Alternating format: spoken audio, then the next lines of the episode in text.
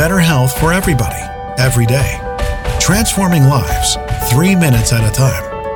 Listen up. This is your daily health tip from The Good Company.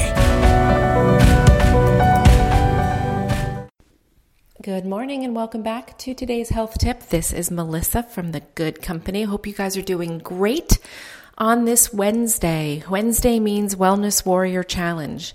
And for today, I want you to consider what you're doing when you're not doing anything. You know, we all need some downtime, some time on the couch with a book or watching TV or talking to a friend. I want us to think about how we can get some more movement into our lives today when we are resting. So instead of passively resting, we will be actively resting.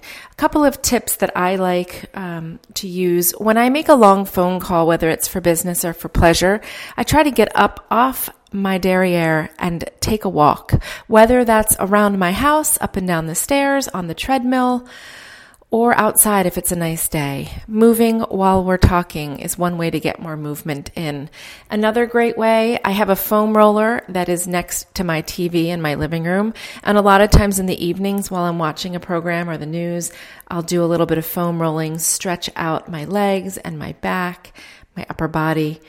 Um, you can also keep a lightweight set of dumbbells. You know, for five or six bucks, go over to Walmart or something like five below. You can get some three or four pound weights.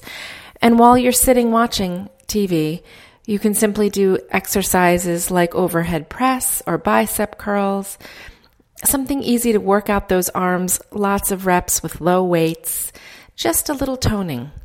So that's your challenge today, Wellness Warriors. Moving when we're generally not moving, how to get more movement into our lives when we tend to be stagnant. Think about that one. Come over on Facebook or join us on Instagram. Tell me how you are moving today.